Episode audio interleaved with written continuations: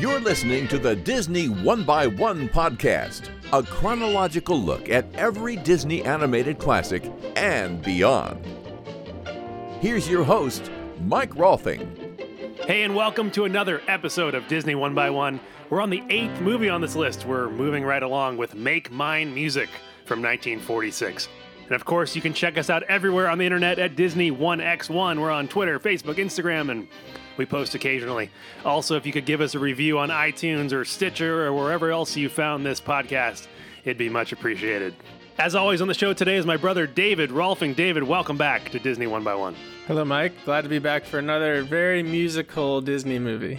Uh, we know you love the music ones, and we know you love the the clip shows or whatever we're calling these. So, The best of both worlds. these segmented movies that have nothing to do with each other, short films combined together, whatever is going on in the 40s at Disney. Meanwhile, we have a new special guest this week, my friend Forrest Hughes, all the way from where are you, Denver, Boulder, one of those Colorados. Actually, in between both of them. All right. Glad to have a fellow Coloradoian on the show. Stay strong. Is that what you're called? Colorado. Or St. Louis, then Coloradoian, even better. Uh, there's a lot of us out here. So, Forrest, with our special guests, there's a couple things we ask. First, tell me your Disney history. How does Disney influence your life growing up or even now? Totally. Well, uh, I feel like I was influenced with Disney in the normal ways growing up. Um, we had a, uh, a v- a VHS player, and we had like f- two Disney movies, which we watched um, all the time. Uh, we had The Lion King, and we had Atlantis. Um, and I don't know why those two only. yeah, right. but those two. And so I was influenced that way. But I think where Disney uh, was a little bit bigger was actually I went and studied. I went to school down in Orlando, and so I spent a lot of times there. Uh, a lot of random afternoons at the parks uh, as often as we could get out there. It was super easy to get a season pass, and one person gets a parking pass, and yeah, we just spend spent three years going to the parks as often as we could. So That's um, like a dream come true for Mike Rolfing. I know. I have a one of my uh, teachers in high school used to tell me that she always envisioned me being a Disney prince. Um, and so I, I haven't gotten there yet in my career. Hopefully, I will someday. Uh, but uh, until then, I'll stay in Denver. All right. Well, and I, I have to say, there have been, you know, a few great moments in my life. You know, I got got married, had a kid, those sort of things. But our day that we had in Magic Kingdom in 2011, me, David, Forrest, and David's friend Kevin, was perhaps one of the greatest days of my life. A magical day. Hands down to this day. one of the best Magic Kingdom days imaginable. I still tell that story. I don't know if you remember the highlights from that day. Oh yeah, oh yeah. The I mean, the one I remember the most was when we were on Thunder Mountain. Oh yeah, right as all the fireworks were going off, right as we were at the climax of the roller coaster. I think I wept. It I'm pretty like, sure I wept. It's like we're in a commercial for the parks. yeah. It was that or when we all went to meet all the princesses. that as well. Was that the same day I got the those pictures with Mickey Mouse? Oh yeah. Yeah. No, I mean there was a whole chain of events that led to the Thunder Mountain fireworks, you you know, extravaganza. We we were exhausted, and so we rode the train around the park, right, Oh, that's right. And got off at, on Main Street, and we're like, "What's this little thing over here on the right with a five minute wait that sa- has Mickey's name on it?" And they led us into this like nondescript. Like gray hallway, and we're like, "What is this? what is this thing?" Like, oh, oh, you- this is where I die. yeah. Oh, you get to meet Mickey. And we're like, all right, five minute wait to meet Mickey. That sounds great. So we met Mickey, and then we walk out. And when we're walking out, there's like a parade ending, I believe, if I'm getting mm-hmm. this correct. And as we're walking down Main Street, we're basically like watching this parade and fast forward. And as we get to the castle, it's when they light it up with Christmas lights for the season. Oh yeah. so this like whole ceremony at the castle. And then I believe the electrical parade started as we're walking towards Frontierland, where we like get to see the electrical parade. And then as we get on Thunder Mountain, the fireworks begin, and we get the grand finale on on Thunder Mountain. So No, so good. perhaps the greatest day in Magic Kingdom history. Anyway, Forrest, the next step as a guest on the show is for you to tell us your top five favorite Disney movies from this list of over 50. So why don't you give us number five? Okay. Um. Oh. Oh. They got to be in order too. Okay. So number five, I'll go with Atlantis, and on that's the one that I probably have not seen since I was a little kid. Okay. Um. But I ha- I like have vivid uh, memories of moments in that movie. Number four, Emperor's New Groove. Still laugh when I watch that movie. That one's great. Which I have never seen. I think it's been in every guest's top five so far. And I've never, It's and I've so never good. seen it. Um, number I don't know how to pick. I do know number one. I don't know which two or three to go. Um, but either two or three. Big Hero Six, Nice. brilliantly done, and then this one, Frozen. Really? Loved it. I thought, yes, I loved it for so many reasons. Um, inc- beyond the story itself, beyond the music, which uh, still gets played every once in a while. Uh, that's why my Spotify sessions are on private. I had it came out relatively soon after I'd left film school, so I'd learned all these like techniques, and uh, yeah, I was getting, I was, I had just joined a company. We did a lot of like animation uh, as one of our offerings, and to sit there and watch like the amount of realism in the animation, I, I, I it, it, maybe this wasn't the first like the first time that Disney had taken animation to this level, but it was just for some reason it stuck out to me. I just I remember the way they had done the snow Yeah, sure. and the way they treated the snow, the way the snow fell, the way that it landed, the way it interacted with the people. It just was brilliant to me. I loved it. I loved the music. That's number two. what about like the story? Well, I mean, what? I, I mean, it's a Di- I mean, it's a Disney story. It's fine. It's not that bad. I don't know. I'm just like I'm just like jaded from how popular it's become. I guess. Well, whatever. Yeah. To each his own. Uh, But have number you been one, on the Have you been on the Epcot ride yet? no, I haven't. No. Okay. I haven't either. Number one, Lion King. All right. Always has been. Yep. Everything about it, everything that's come after it, every bit of the music is great. Great story. So Well, that's been number one on most people's lists, including including David and me. So. Yep. Before we move on, we have a couple new iTunes reviews to read. First, from Connor B. Lewis, a delightful jaunt down memory lane. It's fun to revisit these films as an adult. So much nostalgia from my childhood. These guys do a great job telling the story, and I love the clips they play. Thanks for that, Connor. And from CJK3, this show is great for Disney casuals and fanatics alike. Impressive production value and fun guests. Thanks so much for those reviews, everyone. If you've written one and haven't heard it yet, you'll just have to wait for a future show. And if you'd like to write us one, we'll read it here on the show. So, great incentive for you. With that, we will get into Make Mine Music. And now, our feature presentation. It's the most fun you'll ever have listening to music. The magic of Walt Disney. And the music of some of the all time greats. So Disney was having some trouble during World War II. Most of their staff was either drafted into the army or anyone left remaining was recruited to make propaganda films, which might be interesting to get into at some point. Um, there's a whole bunch of Disney produced like, training videos and propaganda films, which there's actually the Walt Disney Family Museum in San Francisco has a has a whole like uh, display about this, which I read in great detail because it was very interesting. I'd Anyway. like to join that episode. Yeah, that'll be way later. Okay, cool. Anyway, so there were there were all these just like various unfinished ideas around the studio because they had been de- developing a whole bunch of things, but then they kind of got put on hold and that sort of thing. The whole Three Caballeros Saludos Amigos thing happened, which you can listen to in our previous episodes, which kind of began this run of package films, which are just sort of like a bunch of short films crammed together. So that began with Saludos Amigos, Three Caballeros, and then Make Mine Music came around in 1946. So this, this was post-war, but uh, still kind of reeling from the effects of that. So this movie originally had 10 segments, 10 short films, all kind of music-based, crammed together with no real thread. Um, a subsequent home video release in 2000 removed one of the segments, which we'll get into, and also removed some some nudity that's in one of the segments. Some some very uh, tame nudity, but nudity nudity nonetheless. To rewind a little bit, the movie was released in theaters in 1946, and then a bunch of the shorts were kind of used throughout different various Disney things, Disney TV shows, and that sort of thing. So, David, do you have any fun facts to accompany this? I do have a couple. Most of them are just about like who sang each song, which I don't recognize any of the names, so I'm gonna gloss over those. But um, there's two segments that were originally supposed to be in Fantasia: Peter and the Wolf and the Blue Bayou, which I think is the first one. Mm-hmm. Um, so those were deleted Fantasia sequences, which makes a lot of sense because this movie, a lot of it feels like it could have been in Fantasia. Oh, 100%. Um, less for me, Peter and the Wolf, but more Blue Bayou and some of the more like abstract ones.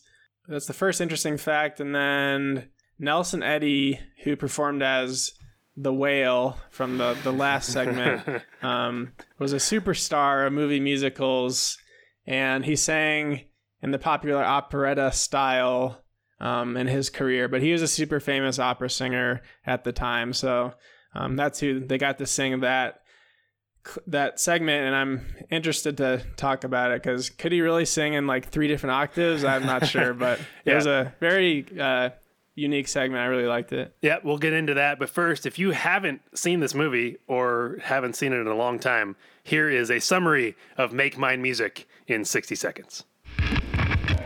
Make Mine Music is an anthology film consisting of nine different segments. First is Blue Bayou, which features two birds flying through a swamp at night. All the Cats join in is next, a rollicking sequence that showcases 1940s teenagers getting caught up in the music of Benny Goodman and his orchestra. Next is Without You, a love ballad by Andy Russell showing abstract images of windows and clouds and trees.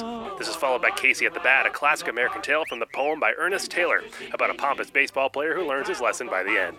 Two Silhouettes sends us back to the abstract as an animated visual of two ballet dancers take over the screen with a Dinah Shore song. Next is Peter and the Wolf, the 1936 piece by Sergei Prokofiev about a Russian boy named Peter who goes on a wolf hunt. His animal friends include a bird, a duck, and a cat. Another song by Benny Goodman is next, After You've Gone, which features numerous instruments dancing to a catchy tune.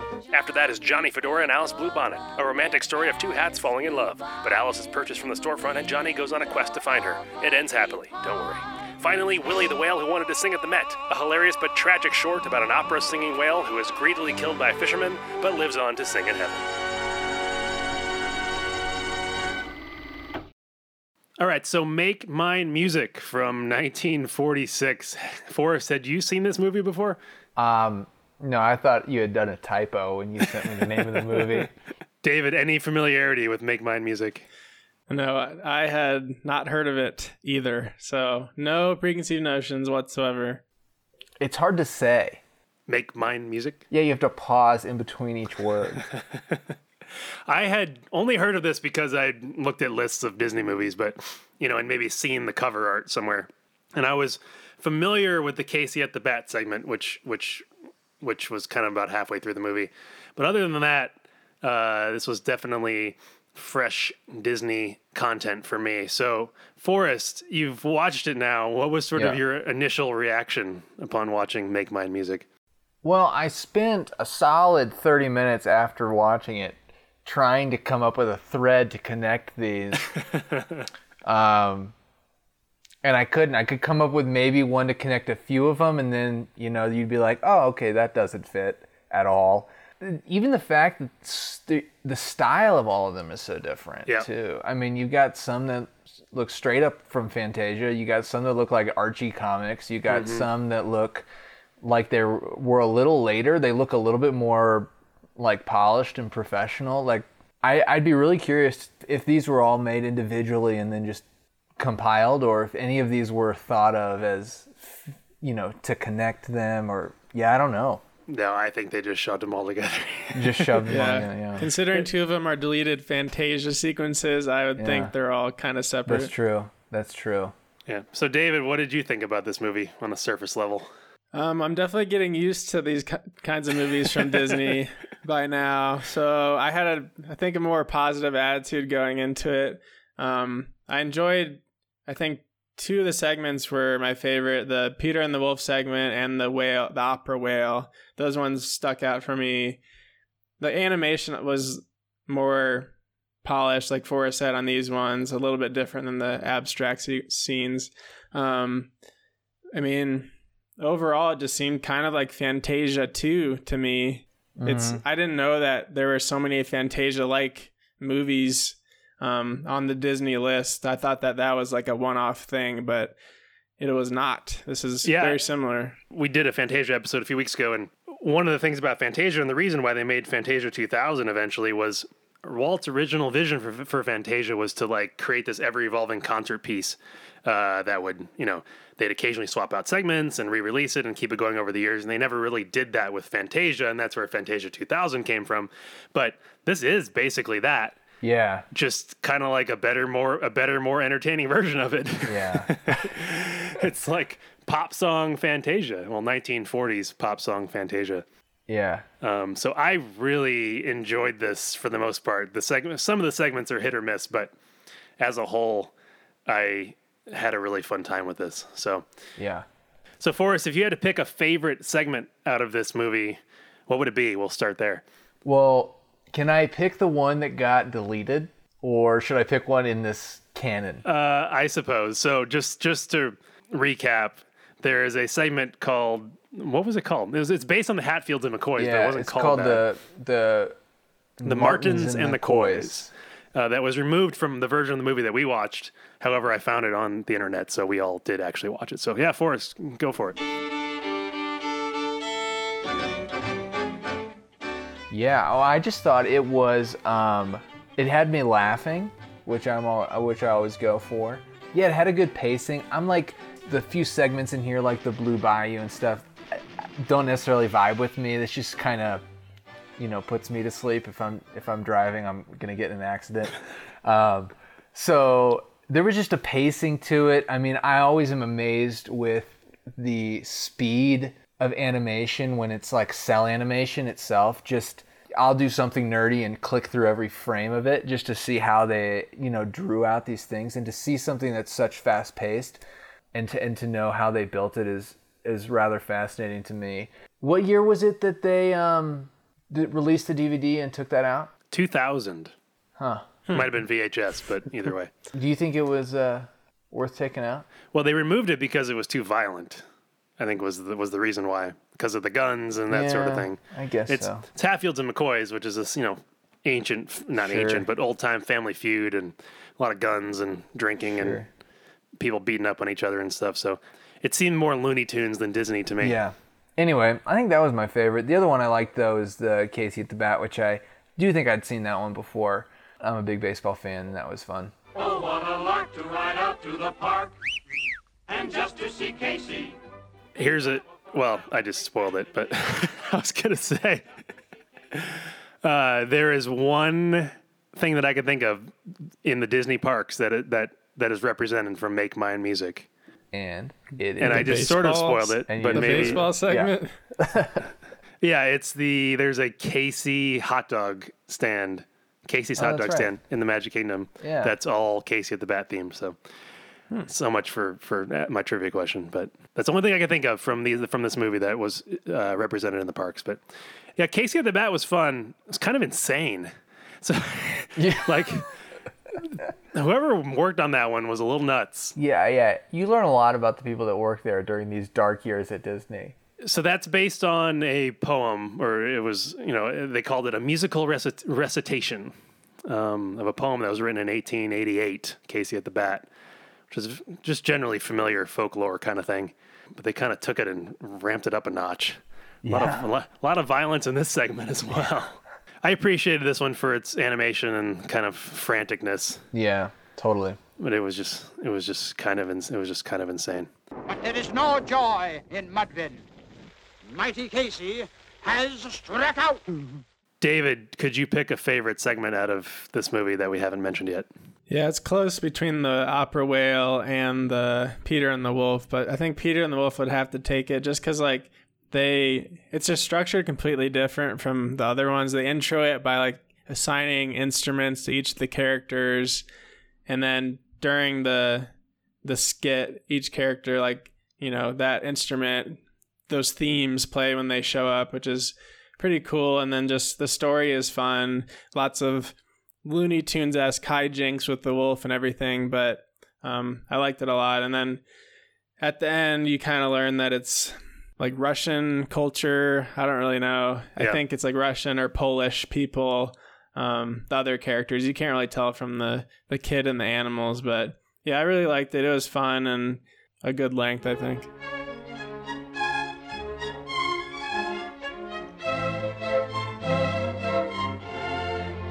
Yeah, Peter and the Wolf is kind of one of those pieces of music that is often introduced to kids in in music class when you're Yeah. pretty young because the Disney folks didn't make up the whole this instrument represents this character, this instrument represents this character. That was kind of like the the original intention of the piece, I think. At least that's how it's taught. Yeah.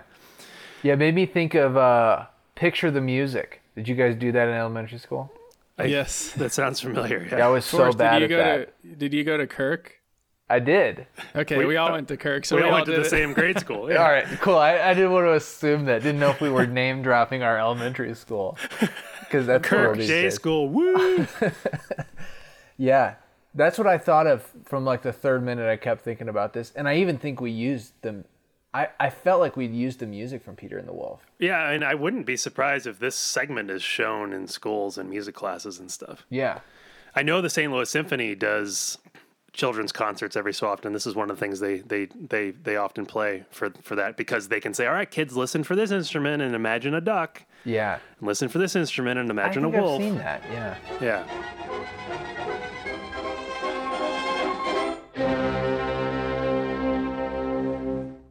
It was hard for me to pick my favorite in this movie. Uh, there were probably three I really, really enjoyed. David, you mentioned the whale, the whale segment. I'll, I'll, I'll save that one. I really like There's a segment called Johnny Fedora and Alice Bluebonnet, which I really enjoyed. But I, I think my favorite of all of them, because it was show, so short and sweet, was the third to last, called "After You've Gone." One, two, three.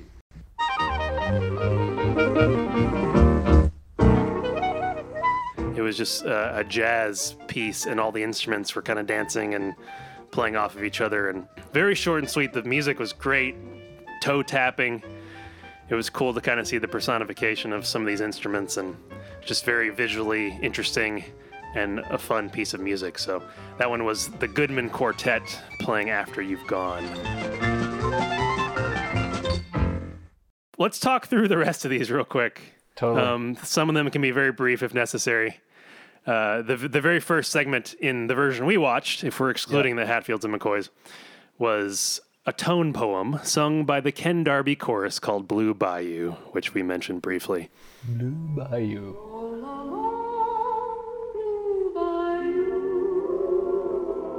When we were watching Fantasia a few weeks ago, I had never seen Fantasia in full. The only real exposure I had to the original movie was at the St. Louis Symphony, as I'm mentioning again, but they did Fantasia live, uh, segments from both movies, 2000 and the original.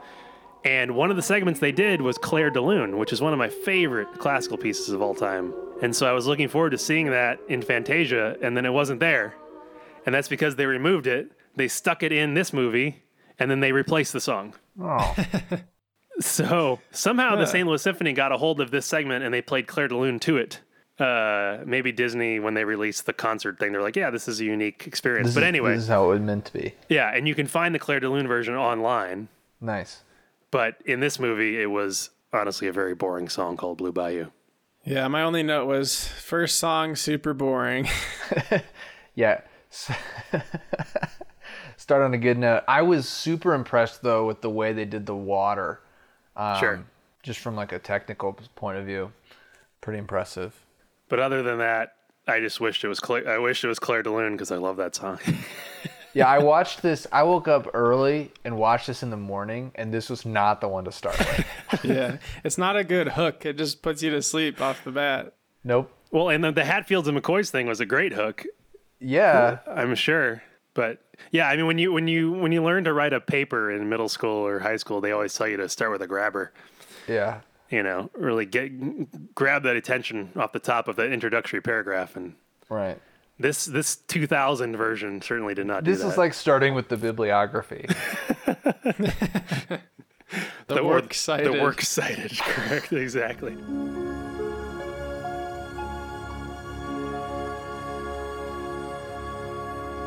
So let, let's move on to the second segment, a jazz interlude featuring Benny Goodman seven, and his orchestra, Benny the, Good- the Benny Goodman Seven and his orchestra, something like that, called "All the Cats Join In." I really like this one mainly because it reminded me a ton of the Rhapsody in Blue segment in Fantasia 2000, which I've expressed multiple times on this podcast is one of the greatest things ever made. Yeah. Yeah, I love this one. Was this the one that you said had nudity in it? Yes. Okay. So, so Forrest, you mentioned earlier this reminded you a lot of Archie, which I completely agree. Yeah, That was the first thing I noticed. Archie, it looks a lot like Archie comics. It's very reminiscent, or I should say, the Rhapsody in Blue segment of Fantasia 2000 is like the exact same animation style. So I don't know if they were copying that intentionally. I'm sure they were. But yeah, there's a sequence where uh, this kind of teenage girl gets in and out of the shower, yeah. and I, apparently it originally showed her butt or something. I don't know, and that Oh, was that was removed. That's my guess. I, I'm not I'm not 100 percent sure. But the version we watched had that removed, and I don't know if you can find the uncensored version anywhere. Yeah, I like this one a lot too. Yeah, and en- constantly engaging. When they're singing, how they're swinging, all the cats join in. Um, so next we had a ballad in blue, Andy Russell singing "Without You." All I wrote for this one was nothingness. Sadness, sorrow. Uh, any anything else? I don't even remember this. It's I don't like e- watercolors and trees and stars and skies and I mean, I'd, I'd take that shot of the trees that kind of look like the Slender Man yeah. and maybe hang that up somewhere in a in a corner of a Yeah, of a I don't hallway somewhere. But no, That one just kind of felt like it should go in Fantasia. Yeah, not a fan.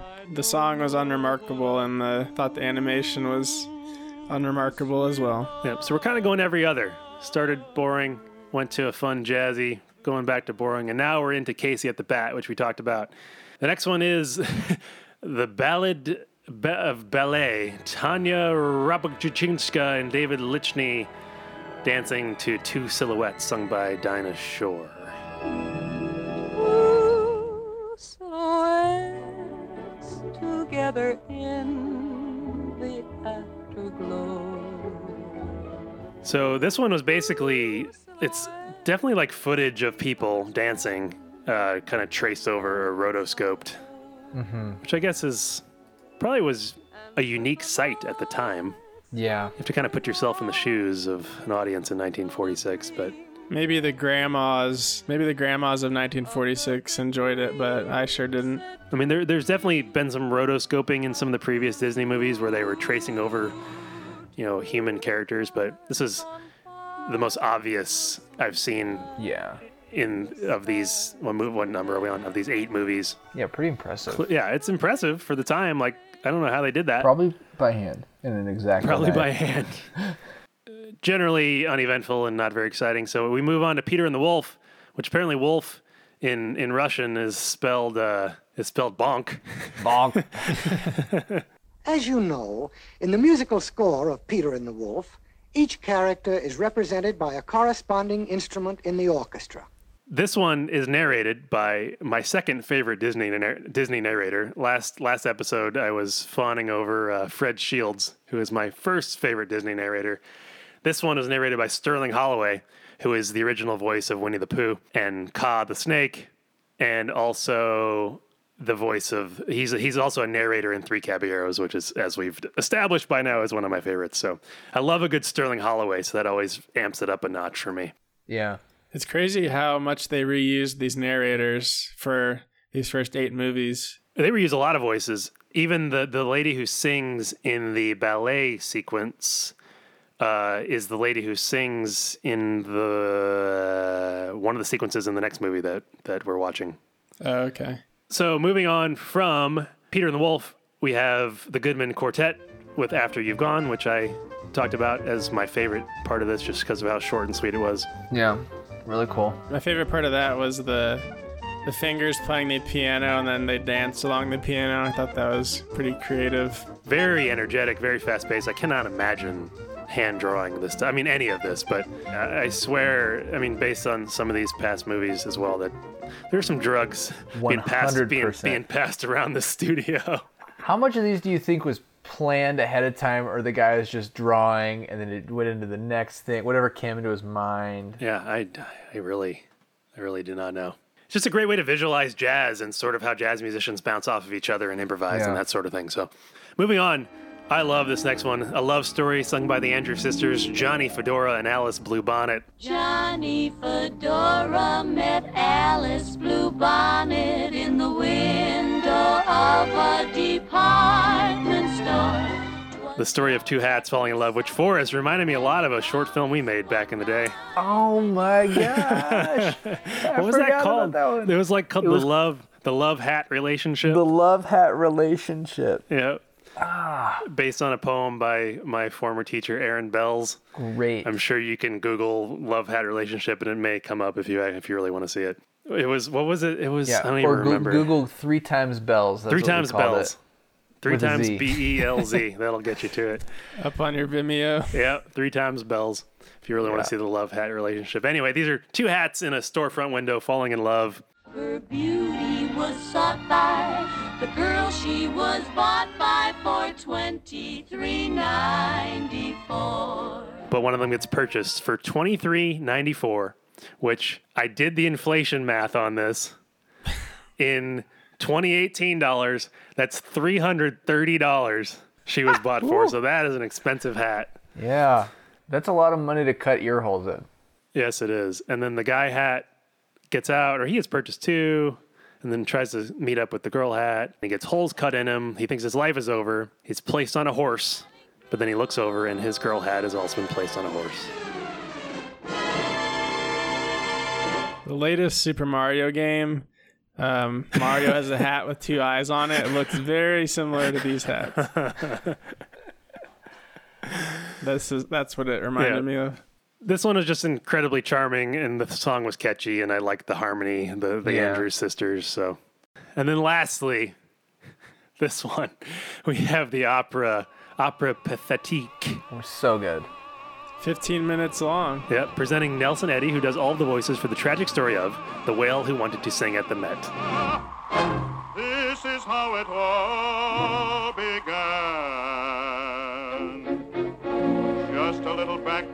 page item about a voice that sang at sea. And this one kind of blew me away, honestly. I loved it. Yeah. It was so good. Just like the complete story in it was surprising because most of the other segments don't. I mean, they have some stories, but this one, a good arc for the character. You think that he's in the the theater, but it's just like dreaming or like premonitions of what could happen. Yeah, Very I mean, good. it's incredibly tragic. However, the first five minutes or so is is absolutely hilarious. Like I was I was laughing out loud at this. A singing whale, what do you know? Imagine that. I don't believe it. I don't believe it. It begins with the news going around the world that there's a, a singing whale that's been spotted. And then we get like scientists like trying to figure out if this is even possible. Then doctors and experts and men of anatomical biology. And then you meet you finally meet the singing whale and it is is one of the funniest things I've seen in a while. Mama's little baby loves shortening, shortening. Mama's little baby loves shortening bread. Mmm. Uh, It was funny and fun and lighthearted, but I do feel like there was uh, there's potentially a, more of a message in this one, just with that that one guy who's trying to seek out this this whale and kill him because he does because it doesn't make sense, right? He Yeah. can't imagine there being a whale. I recently watched. I don't know if you guys saw the. Uh, did you guys see the Mister Rogers documentary? No, I have not. not yet. It's fantastic. And they had a similar kind of message in it, just about like people aren't ready for miracles. They don't know what to do. They don't know how to deal with it because he faced a lot of persecution, you know, throughout his life. Just seeing how, yeah, the whale, it's strange, but, you know, everyone's trying to stop this guy. The sailors love it. The, the people love it. It's going around. Yeah, there's basically this adventurer that ends up harpooning the whale and killing him, Yeah. which is Super sad. It is an opera pathetique. I guess that means pathetic or sad or But yeah, I mean, just to like whoever thought of this to have this singing whale and just like the juxtaposition of that voice coming out of this gigantic whale Yep. just cracked me up. And like he's So just good. singing these classic opera songs. La la la la. So I I mean that that's the final segment of this movie. So let's figure out how to rate this sucker. So Forrest, we've been rating these movies on any sort of scale we feel like. So out of seven dwarves, out of three caballeros. So what do you think the rating system should be for for Make Mine Music? Uh, how about out of out of three uvulas? Out of Oh, the man. three w- whale uvulas, so you- you'll rate it either tenor, baritone, or bass, I suppose. Yeah, exactly. That's how we'll do it. All right. So Forrest, how would you rate this movie? And you can do decimal points, I suppose, and uh, kind of give me your final thoughts. I'm gonna go with a tenor dot baritone. So I'll go in between because it was I just um it was enjoyable. I'm actually enjoying it more clicking through it the second time, Yeah. appreciating it. It's not I didn't go into it with the right expectations. So I, that might have jaded me a little bit going into it. Did you have any context going into it? No. You don't normally watch these type of Disney movies, so any context I had would have been like The Lion King. And so if you're if you're going to Make Mine Music hoping to see Simba and Zazu flying around, you'll be severely disappointed. But if you can take it just as these stories like you're right, they're hilarious. That whale when he's dressed up like the opera guy and actually singing at the Met, hilarious. Um, so yeah, I mean, and, and like I mentioned, I think that there's some. I, having worked with a lot of animators and seeing how people do it in 2018, it's extremely fascinating to me to watch how they would do this stuff back in 1947 and what and even earlier with Snow White in the 30s. You know, just to be able to do that is it's incredible to me. So those are my thoughts. All right. So that was like a two, or one point We something. give it if we're going out of three, I'd give it a 1.5 uvulas. All right, David, make mine music. What do you think? 1.5? What percentage is that? Out of three, 50? that's pretty low percent. Um, yeah, I was gonna go with a two out of three. So better than some of the past couple of movies, I believe, if I remember my ratings. I enjoyed probably two thirds of the segments and disliked the third, I think. So it's kind of where I roughly came up with that number. But I really enjoyed some, I really hated others. um, and my mindset has been adjusted to these types of movies because there's been a few three caballeros and saludos amigos are also kind of like disjointed they had a little more of a common thread going through but Yeah, um, and there were yeah, at least this there were at least two more. We have Fun and Fancy Free, and then Melody Time, which I think are reminiscent of this. So And then they finally Yeah. hired their workers back from the war. yeah, pretty much. and stopped reusing segments my favorite segments from this i liked more than my favorite segments from fantasia i'll say that Great. I, on a whole, really enjoyed this. I would highly recommend if you enjoy fun animation to seek out the last four segments, at least, like, or find the movie and just kind of skip through if you don't have time to watch the whole thing. There's enough in this that I really, really liked. It's only an hour for all of it. So Also, that it's only an hour, so you can suffer through a couple segments if you really want to. Yeah, I mean, it's hard to rate out of three, but our ratings don't really matter. But I would give this a solid two point something, two point two. nice. You know, the, the the whale segment on its own was just hilarious. Like I said, I love the jazz thing. The the hat story was a lot of fun and very charming. So, on a whole, I really enjoyed this. I really didn't know what to expect at all, Yeah. and I liked it more than Fantasia. So I'll give it that.